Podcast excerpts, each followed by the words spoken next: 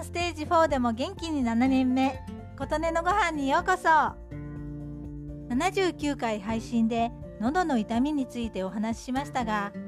あの後無理しないよう安静に過ごしていましたが痛みが引きません。最近はこんなことあまりないのだけれどこれも何かを私に教えてくれようとしているんだと思っています。喉の痛みだから言いたいことを言えてない？とか言うべきでないことを口にしたとかかな？なんて考えていました。そこで少し気になったのが79回配信の最後の方で私が言った薬で押さえつけると根本の原因は解消していないのでまた繰り返すというようなフレーズ。うーんこれはちょっと伝えたかったことと違うなと思いました。薬で押さえつけるってまるで薬が悪者みたいですよねちょっとこれは訂正させてください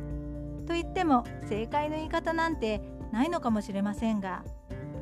薬に助けられて症状が治まったように見えても根本の原因が解消されていなければまたすぐに同じ症状に悩まされますよ。これが私の言いたいことにマッチしているかな。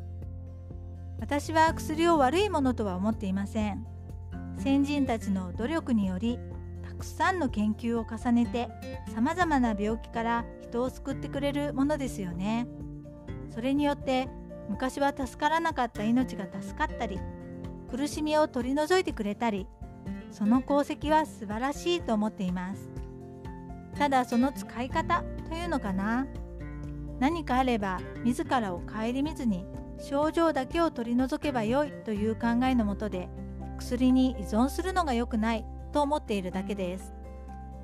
私は体に不調を感じるとまずそれまでの私の行為を顧みます。思っていたこと考えたこと行動などなど。あああれが良くなかったかもというものを自分なりに見つけます。不調はそれを見つけたからといってすぐに良くなるものではないのでこれからはそれを気をつけるとして対処療法として食べたり飲んだりするもの生活態度を改めます。様子を見て症状が悪化していくのを感じたら体に負担をかけないものから取り入れていきます。うーんちょっと抽象的で分かりにくいので具体的に今回の喉の痛みで説明しますね。今回喉の痛みが出た時私は何々やってないと自分を責めること運動不足スマホの使いすぎが根本にあるかなと考えました。なのでまず家のことをなるべくサボってスマホの使いすぎを注意して過ごしました。運動は喉の痛みが引いてから何か習慣にしなくてはと思いました。その上で喉の痛みに良さそうなものを食べたり飲んだり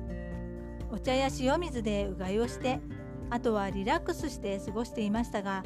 ちょっと悪化しているのでうがい薬でうがいをして漢方薬を飲みました。こんな感じで対処療法をグレードアップさせていきます。最終この後もっと痛みがひどくなったり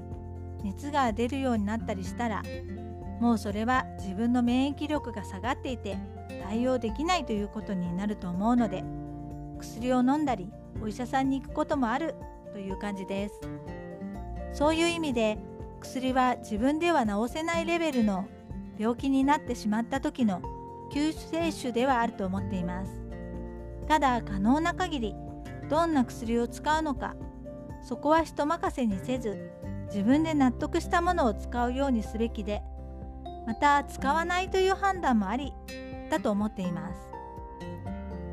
薬を使うまでの過程を通らずすぐ薬を飲んで治していたら自分で自分を治す自然治癒力は失われていくと思うんですよね。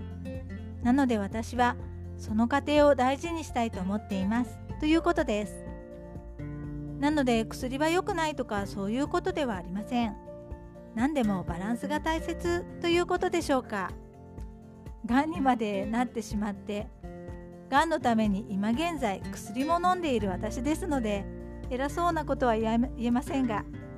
だからこそそこまでに行く前に自分の生命力を上げておくべきだったとの思いも大きいです。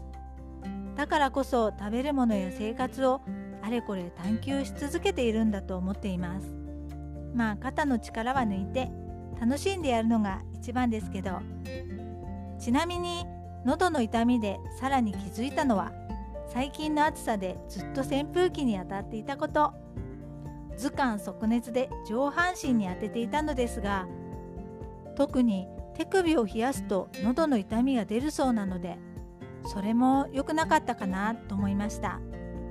手首にシルクの靴下の先を切って作った即席リストバンドを作って今巻いています。これで収まってくれたら良いのだけれどあなたの元気を祈っています。琴音のありがとうが届きますように。